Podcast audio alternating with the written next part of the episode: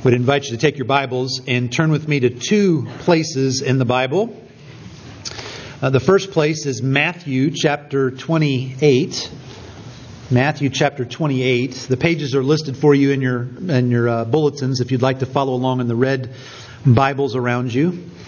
Matthew chapter 8, we're going to read the last few verses of chapter 28, verses 16 through verse 20.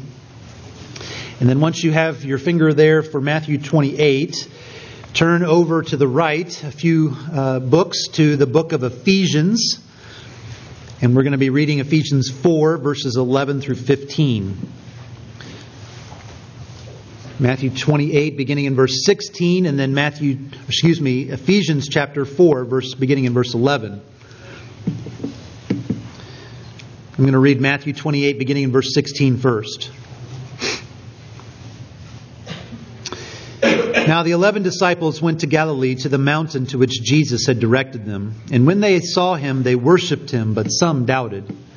And Jesus came and said to them, "All authority in heaven and on earth has been given to me. Go therefore and make disciples of all nations, baptizing them in the name of the Father and of the Son and of the Holy Spirit, teaching them to observe all that I have commanded you. And behold, I am with you always to the end of the age." And then in Ephesians chapter 4, beginning in verse 11, "And he gave the apostles, the prophets, the evangelists, the shepherds, and teachers to equip the saints for the work of ministry, for building up the body of Christ, until we all attain to the unity of the faith and of the knowledge of the Son of God, to mature manhood, to the measure of the stature of the fullness of Christ, so that we may no longer be children, tossed to and fro by the waves and carried about by every wind of doctrine, by human cunning, by craftiness and deceitful schemes. Rather, speaking the truth in love, we are to grow up in every way into Him who is the head, into Christ." Let's pray together. Our gracious Heavenly Father, we thank you for your word. And we pray that the Holy Spirit would be at work here in this very moment. That you would open our hearts and our eyes that we might see and understand and believe wonderful things from this portion of your word. We pray this in Jesus' name. Amen. Well, if you were here last week, then you know that we're taking a break from our series of looking in the book of Revelation. We've been looking at the book of Revelation since the fall or since the summer. And we're taking a break from that, although the break that we're taking, and we're looking at kind of this short sermon series on the Great Commission, it's actually very much in line with what we've been talking about with the book of Revelation. And we're taking a break for this month, the month of December, when God's people around the world celebrate the season of Advent. It's a season that has historically been used by God's people to not only and not primarily to think about Christ's first coming, his first advent. That's what the word advent means, coming or arrival. That's certainly what partly we do. We think about Christ's first coming. But primarily, historically, Advent has been a season when God's people think about his second advent, his second coming. And now, as God's people, we live between the advents, between the first time that Jesus came and we await when he is coming again. And the season of Advent is supposed to be a time when we think about what should we be doing? How should we be getting ready? How should we be preparing as God's people for his second Advent? We talked last week about the fact that Jesus gave his disciples instructions. He gave us the words of instructions for how we are to get ready, how we are to prepare, what we're supposed to be doing as we're waiting for his second coming, his second advent. And we refer to it often as the Great Commission. It's the Matthew chapter 28 passage that we read. That's Jesus telling his disciples, in between this time of my first coming and my second coming, of my first advent and my second advent, here's what you're supposed to be about. Here's what you're supposed to be doing to get ready and to ready the world for my coming. And we read that passage just a minute ago, and we looked at it in more detail last week. Jesus gave them a command. There's an imperative in that statement that Jesus makes to his disciples. And the command that he gives them is that they are to make disciples of all the nations. They are to reach people. They are to reach out to people with the gospel, to see people come to faith in the Lord Jesus Christ, and then to bring them into the church and equip them with the word of truth, teaching them all that Jesus has commanded us to obey. We looked last week not only at that command and all that Jesus is saying about that command, but we also looked and saw that Jesus gives his people motivation. That's a great task that he's given us, a great commission, if you will, a great mission. And it seems daunting. And so we looked at the motivation that Jesus gives us so that we won't hesitate in going out to live as his people and to make disciples. And that motivation is the fact that we go out with the power of Jesus, the authority of Jesus. And we also go out with the very presence of Jesus. Last week, we also took just a very brief period of time to look at a snapshot of what Paul gives the church in Ephesus, of what it looks like for the church to live out this Great Commission. We looked at chapter 4, verses 11 through 16, and we saw this picture of Paul that Paul gives us of what it means to live out this commission, to go out making disciples of the nations. And what we saw in those verses was that Paul talks about the fact that we as God's people, for ourselves, but also as we seek to make disciples, ought to be attempting to grow in our knowledge and love for the Lord, that we ought to be attempting to grow in our knowledge and our love of others, and that we ought to be growing in our ability and our motivation to serve in the kingdom of God. Today, what I want us to do is a little deeper dive into the first of those three parts of the picture that Paul gives us in Ephesians 4. That as God's people, we are to be growing in our knowledge and our love for the Lord. But as we seek to make disciples, what that looks like is we're trying to get people to grow in their knowledge and their love for the Lord. That's part of what it means to make disciples. That's what we're supposed to be doing as we wait for His second advent. So today what I want us to do is to look and see what that means. What does it mean to grow in our knowledge and our love for the Lord? How do we do that? And then why we should do it. So first of all, what does it mean that we are to grow in our knowledge and our love for the Lord? Well, Paul gives us a picture of what that looks like here in these verses. And you'll see here in verses 11 through 16, in the English, it's not this way in the English, but in the Greek, it's actually one long, intricate sentence that Paul is writing here. And Paul fills this sentence with all kinds of phrases of what it means to grow in the knowledge and the love of the Lord. Let's look at these phrases. He begins in verse 11 and the beginning of verse 12 to say that the Lord gave the church various kinds of pastors and leaders that they might equip the saints so that the saints can do the work of ministry. And as they're doing that, as the saints are being equipped and as they're going out to do the work of ministry, people are beginning to grow in their knowledge and their love for the Lord. And how does Paul describe that? At the end of verse 12, he talks about one aspect of growing in our knowledge and our love for the Lord as being the body of Christ that is being built up. You can see that at the end of verse 12. The body of Christ, that is God's people, His saints, His disciples, are being built up. It's kind of an interesting phraseology that Paul is using here. And most of the commentators believe that Paul is actually drawing on language that comes right out of the Old Testament, particularly out of the prophet Jeremiah. God had told His people in the Old Testament that because they were unfaithful, they were going to go into exile. But He also promised to them that He would bring them out of exile. And He said to them in more than one occasion that as I bring my people out, I am going to build a people for myself. Isn't that interesting? It's interesting language that God is going to build a people for Himself. Jesus picks up on that language in Matthew chapter 16, where He talks about the fact that He will build His church. Here's the first part of the picture of what it looks like to grow in the knowledge and the love of the Lord. It's a picture of building, being built up by God, growing and being added to. The Lord helping us to know and to understand Him better and establishing us in His truth. The beginning of verse 13 gives us another aspect of what it means to grow in the knowledge and the love of the Lord. He talks about the fact that we will be attaining the unity of the faith and the knowledge of the Son of God. The beginning of verse 13. Notice, even in our English translations here, we have that little word "the" in front of both faith and knowledge. It's the faith and the knowledge.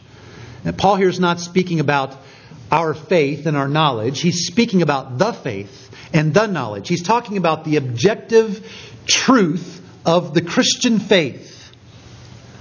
The story of Scripture. The story of God's redemptive love and pursuit of His people. The story of creation and the fall and redemption through the Lord Jesus Christ, and one day the consummation of it all. It reminds us of what Paul had been praying for the Ephesians, and we see this in chapter 3, verses 14 through 19, this prayer that he's praying for the Ephesians. Listen to what he prays for them.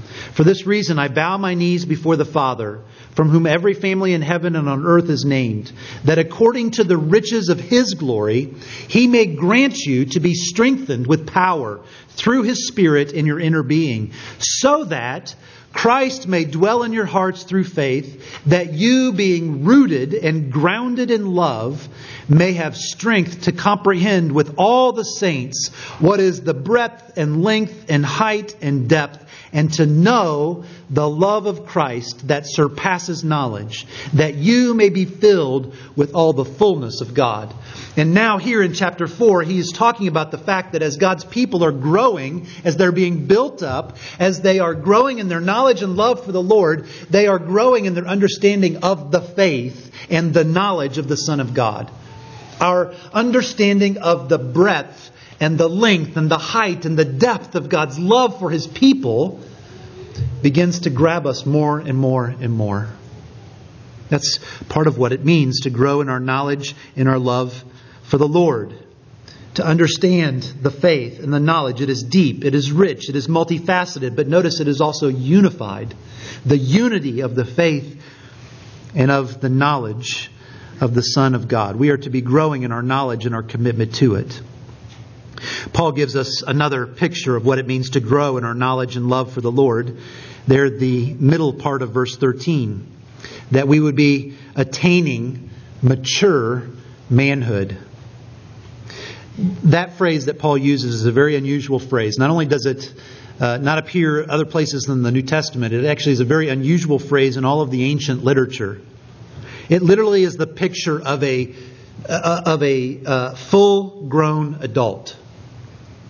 And so what he's giving them here is a picture. They're supposed to have this picture in their mind of this full-grown adult as representative of a spiritually mature Christian brother or sister in Christ. That's the picture that he's giving us. And it's in contrast to what he says in verse 14. What does he contrast it to in verse 14?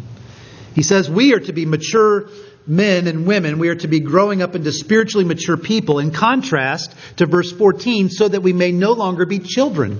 You see the contrast between a fully grown adult and a spiritually mature person versus a child. And the word that's being used here for child is a very specific word that referred to a child that was very young, even an infant, one who was not able to speak yet.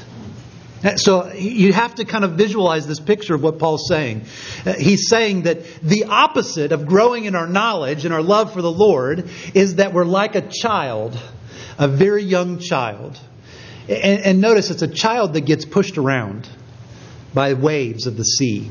And so I think what we're designed to, what we're supposed to have in our mind's eye as we look at this picture of what he's saying, the picture of what it looks like to not grow in our knowledge and our love of the Lord, is as if we were a little child, maybe 9 to 12 months old, at the beach. And it kind of waddles onto the sand, up to where the water is coming up and just starting to lap up against the sand. But then starts to kind of go a little bit further into the ocean to where the waves are breaking. You can have that picture of a 9-month-old or a 12-month-old standing there in the midst of that, and how easy it would be for a wave to come and just knock them off. to toss them off their balance. That's the picture of what Paul's giving us here, of what it looks like to not be someone who is growing in our knowledge and our love for the Lord. It'd be like being that little child playing in the ocean and having the waves pushing against them, pushing them around, being unsteady. And notice Paul says here too what the waves are that are pushing those who are not growing in their knowledge and faith and love for the Lord. He says it in verse 14. It's every wind of doctrine, human cunning, craftiness, and deceitful schemes. Those are the waves. Those are the waves that are coming and battling against us. Every wind of doctrine. One commentator said that what's being referred to there is what we might call today theological fads. They may or may not be quite right according to the Scriptures, but they're fads. They come and go. They're things that people latch onto. They're new ways of understanding something or new ways of doing something in the Christian faith that aren't exactly according to God's Word. And we latch onto them and they push us around to and fro, making us unsteady. It's not just theological fads, but notice he says human cunning or craftiness and deceitful schemes. Paul's using some graphic language here. The word for cunning is a Greek word that means playing with dice, gambling, trickery. And the word crafty here, it's used to intensify this trickery, the cunningness. It literally means readiness to do any kind of deceitful scheme. Paul uses the word crafty in 2 Corinthians to talk about the serpent deceiving Eve in the Garden of Eden. So you see the picture here that he's painting. The opposite of growing in our knowledge and our love for the Lord, the opposite of being a mature disciple is being like a small, immature child that is easily misled by whatever latest theological fad is going on, being led astray by wrong doctrine, being easily swayed by false teachers and deceivers and trickery. Instead, he says, what we are to be about is growing up, being built up into mature manhood, growing in our knowledge and our love for the Lord. Now, I don't want you to get lost in what we're looking at. As we're waiting for the second advent of Jesus, we are given a calling by Jesus himself to go out and make disciples of the nations. We are to be reaching people with the gospel, and we are to be equipping them with the word of truth. And Paul is giving us here in Ephesians chapter 4 a picture of what that looks like. Part of what it looks like is that we ourselves and the disciples that we would seek to make are growing in our knowledge and our love for the Lord. That we're being built up as the body of Christ. We're growing in our knowledge and our unity of the Christian faith.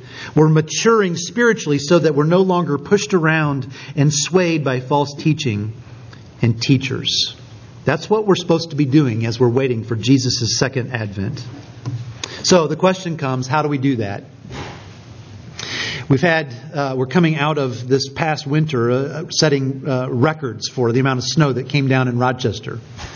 It was, 85, 86 inches this last winter, breaking the records. We had people from around the country, news anchor teams coming to Rochester in southeastern Minnesota to interview the Minnesotans to talk about this record snowfall that we had. And we were groaning and complaining about the 85 or whatever inches it was of snow that we had that came down this past winter. And so now we're wondering, what's going to happen this winter? Are we going to set another record? Maybe 90 inches this year. Maybe 95 inches. But however much snow we get, it won't compare to what a little town in southeastern Alaska got back in 2012. The town of Cordova, Alaska. The winter of 2012, Cordova, Alaska got 18 feet of snow. There were piles around town where they had pushed the snow off the streets as high as 35 to 40 feet tall. It was literally a mountain of a problem. There was no easy solution to how to get rid of all the snow and what to do with it. How do you manage that much snow? They had to have special kinds of shovels, and they had to deal with the fact that buildings were collapsing under the weight of the snow on the roof. Houses had to be dug out, not just driveways and sidewalks, but houses had to be dug out of the snow. And then, what do you do with all that snow in the spring when it starts to melt? You see the problem. As I was reading an article about the situation, the mayor of Cordova was quoted at the time, and he was expressing incredible, serious uncertainty and anxiety about what they were going to do with all of that snow. It was literally a mountain of a problem with no easy, simple, clear solution. As we look at what Paul is saying here about what we are to be like, how we're to be growing in the knowledge and the love of God. And as we think about the call to go out and make disciples that are growing in their knowledge and their love of the Lord, we might look at this and say, this is a mountain of a job description, and we don't know how to do it. There's no simple, there's no clear path forward for how we could conquer this incredible responsibility that we are given as God's people.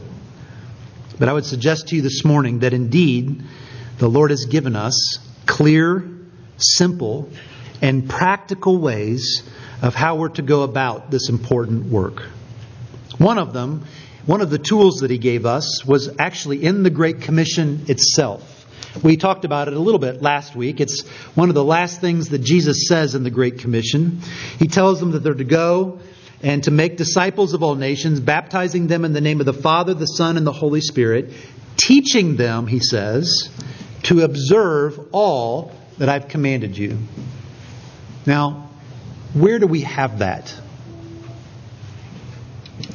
Where do we have recorded for us what Jesus has commanded us for us to believe and to observe? It's right here. It's in the Word of God. In fact, the entirety of the Word of God is about Jesus. And Jesus tells us what it means to follow Him and what it means to believe in Him and what it means to observe all of the things that He's commanded. One of the tools that we have to grow in our knowledge and our love for the Lord is the Word of God, the Bible, the Scriptures. We see that as well in Acts chapter 2, verse 42, where Luke records a fact about the early church. He said, the disciples devoted themselves to the apostles' teaching, to the Word of God. They devoted themselves to the Word of God. They devoted themselves to the fellowship, to the breaking of bread, and the prayers. Right there is a number of tools that God gives to His people that we might ourselves grow in our knowledge and love for the Lord and make disciples who are growing in their knowledge and love for the Lord. We are making use of the Word of God, the Scriptures. We are participating in the fellowship, which means God's people getting together to encourage one another, meeting together, to have community and fellowship with one another. That we are breaking bread together, and the commentators there are divided. That could be that what is being referenced is the fact that they would eat together, literally breaking bread together and having meals together when they had fellowship. Or perhaps it's speaking more directly about the Lord's Supper, that they would break bread around the table of the Lord's Supper together. And the prayers, that they would spend time praying to the Lord alone and also with other Christians. These are the tools that God gives us that we ourselves might grow in our knowledge and love for the Lord and make disciples that are growing in their knowledge and love for the Lord. There's another one that's given to us in Hebrews chapter 10. There the author of Hebrews says, let us consider how to stir up one another to love and good works, not neglecting to meet together, as is the habit of some, but encouraging one another, and all the more as you see the day drawing near. Here's another one of the tools, that we would meet together regularly to worship and to encourage one another, to stir one another up to love and to good works. The Word of God, the worship of God's people, the sacraments that God gives to His church, the fellowship that we have with one another, praying to the Lord individually and together. These are the God-given, ordinary means of growing us in our knowledge and our love of the Lord. They're not complicated. They're ordinary. They're mundane. But they're also not super exciting. And they're also not super innovative or perhaps intriguing. But they are the God-ordained means that He has given to us to use Now think about how you can make use of those throughout the week. We gather together every week on Sunday morning. We go through the service, the order of the service, the liturgy that walks us through praying to the Lord, reading His Word, listening to His Word being preached, participating in the sacraments of the Lord's Supper and baptism. We gather together in between the services for a time to dig more deeply into some aspect of God's Word as it relates to our lives through our Sunday school program. We study the Scriptures together in small groups as we gather together to look at what God's Word says for us. We have fellowship with one another in smaller gatherings, more than just on Sunday morning. We spend time individually and as a family together in worship, in addition to what we do on Sunday morning. These are the tools that God has given to us for our use for ourselves as well as others as we seek to grow in our knowledge and our love for the Lord. And I would suggest to you that if we're not making use of these tools, then it shouldn't surprise us that we're not growing in maturity, in knowledge, and love for the Lord. It shouldn't surprise us that we're not seeing others growing in their knowledge and love for the Lord. And here's the hard thing. This is not a quick fix. They are ordinary. They are mundane. They are not exciting. They are not innovative. But this is not a quick fix. What God gives us are these tools, not as a fast way of helping us to grow and mature, but over time as we persevere and have patience and persist in making use of these tools. And so, we need some good motivation. What's going to keep us going? What can we get in pursuing a knowledge and love for the Lord that would help motivate us to actually do it? Two things. The first is that we might have true peace in our lives. And go back to what Paul was talking about in Ephesians 4. Go back to verse 14. This negative example of this little child. This child that's not speaking yet. In the waves. The waves of theological fads and false teaching and trickery and craftiness and cunningness. Being battled and batted by these waves back and forth. This is not a picture of peace. This is not a picture of being at rest. This is a picture of chaos and a picture of anxiety. And he says that's a picture of what happens when we're not growing in our knowledge and our love for the Lord.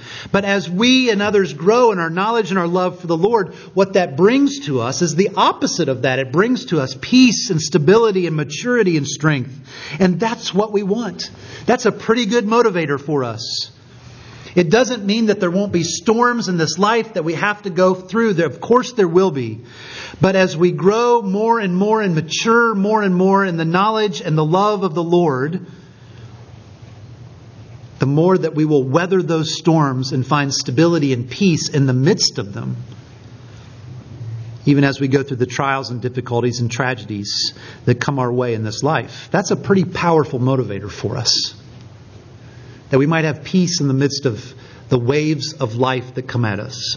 But I think there's an even more important and even greater motivator. It's in verse 5. It's the love of a Savior for people even like us. What does Paul say in verse 15? Rather, speaking the truth in love, we are to grow up in every way into Him who is the head, into Christ. Paul here in verse 15 is using the language of union with Christ. Into Him, who is the head. Into Christ. It's one of Paul's most favorite phrases. That in Christ, that we are Christians in Christ. What does it mean to be in Christ? It means that by faith we are united to Him. We are connected to Jesus. And what He got, we are able to get. What He deserved, we get. And He gets what we deserved. He lived the life that we should have lived. And then He died the death that we deserved to die. And as a result, because we're united and connected to Him, because we are in Christ, we get the reward that He earned that we could never earn for ourselves. Paul says here that we are supposed to speak the truth in love. And in verse 13 of chapter 1, he talked about what that truth is. He talks about the word of truth that is the gospel of our salvation. Here's our greatest motivation for doing the hard work of growing in the knowledge and love for the Lord and making disciples who are growing in their knowledge and love for the Lord, is that we would meditate on the love of God for us. That through the gospel of grace, we would grasp more and more the depth of God's mercy and love for us, and that would make us want to know Him more and more. Paul was writing another letter to a pastor named Titus. And in a passage that we use often here at Trinity because it's one of our favorite passages, in Titus chapter 2 verse 11, Paul says, "The grace of God has appeared, bringing salvation for all people, training us to renounce ungodliness and worldly passions, and to live self-controlled, upright, and godly lives in the present age, waiting for our blessed hope, the appearing of the glory of our great God and Savior, Jesus Christ." Jesus has appeared, His first advent. And now He teaches us through His grace, through the gospel, what it means to grow in our love and our knowledge of the Lord. In the gospel, we see how much we are loved and we see how much we are cherished. We see the love of God for us as we are His very treasured possession. And the more that we see the breadth and the length and the height and the depth of the love of Jesus, the more that we will want to know Him more deeply, to grow in our knowledge and our love for Him. I think all things considered, we tend to like things simple rather than complicated. I've shared this illustration with you before. It's something that I think is demonstrated in two recent inventions that have been publicized. I heard about these a number of years ago. One is called the Q drum. The Q drum. It looks like a large donut or a tire that has a rope that's attached to one end of it. And inside of that large donut or that large tire is 20 gallons of water. And it can be pulled with the cord along the ground. It was created with third world countries in mind, where people have to travel long distances in order to get water. And the goal was to try to eliminate the debilitating back and neck and spine injuries that come from carrying water jugs on one's head. Very simple. Very easy to understand. The Q drum. Something that meets a very specific purpose in a very clear way. That's unlike the complexity of what is referred to as the Japanese super toilet. It's an ultra-luxurious, super high-end toilet. One of the most advanced and complicated toilets in the world. It's in the Guinness Book of World Records. It has a wireless control panel the size of about 3 of our hymnals. 38 buttons that have settings for heating the seat, air conditioning, a blow dryer, massage options, water jet adjustments, an automatic lid opening and closing function, auto flushing options, music selections, an ozone deodorizing system. It glows in the dark, and it has sensors to take your blood pressure, your blood sugar, measuring your pulse, and taking your body fat calculations, all of which can be automatically sent to your doctor via the built-in internet-capable cellular phone. It also comes with a 360-degree tornado super flush mechanism that forever removes the need for a plunger. Who knew you could make going to the bathroom so complicated? Now, here are these two inventions. The Q drum and the Japanese super toilet. We're intrigued by the Q drum and we roll our eyes at the super toilet. Why? Because one is simple. It makes sense. It's easy to understand. It's easy to use. And the other one, frankly, probably would be very anxiety-producing to use. One brings peace of mind. The other brings anxiety. Brothers and sisters in Christ, we live between the first and the second advents of Jesus. And as we're waiting for His second advent, Jesus gives us instructions. The Great Commission. He sends us out to make disciples of all the nations. And part of what that means is that we are to be reaching people with the gospel and equipping them with the word of truth. And one part of what that looks like is that we would be ourselves and that we would be making disciples who are growing in their knowledge and their love for the Lord. And the Lord has given us very simple, clear, ordinary, mundane means in order to accomplish that. Reading the Scriptures, worshiping and participating in the sacraments of the church, fellowshipping with our brothers and sisters in Christ, spending time in prayer, alone, in our families, in our small groups, and together as we gather on Sunday mornings. And to the degree that we make use of these very simple, clear means of grace, to that degree we will grow in our knowledge and our love for the Lord. And to the degree that we help others to grow in their knowledge and love for the Lord, to that same degree in part, we will be helping to make disciples of the nations as Jesus has called us to do. Let's pray together.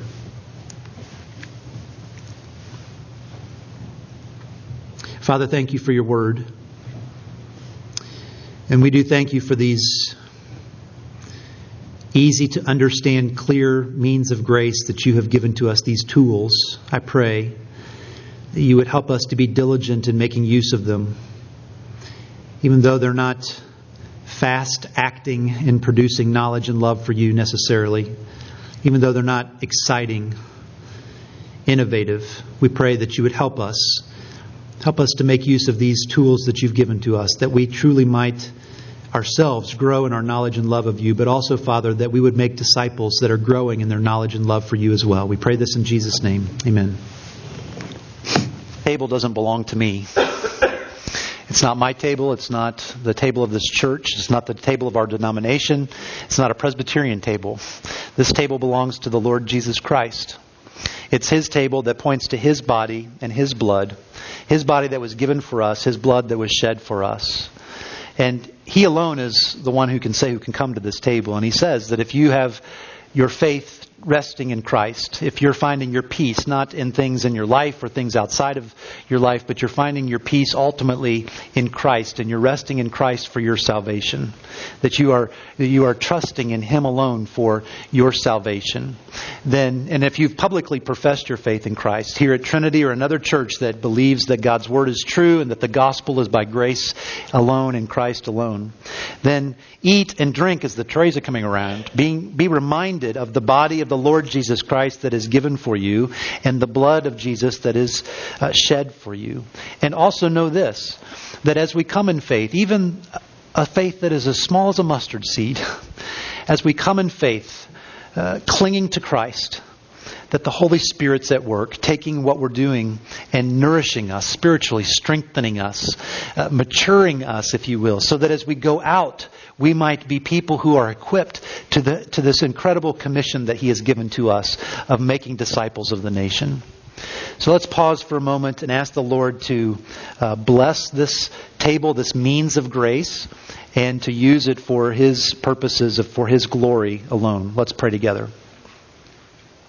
Father, we do thank You for this means of grace, this tool that You've given us, the Lord's Supper.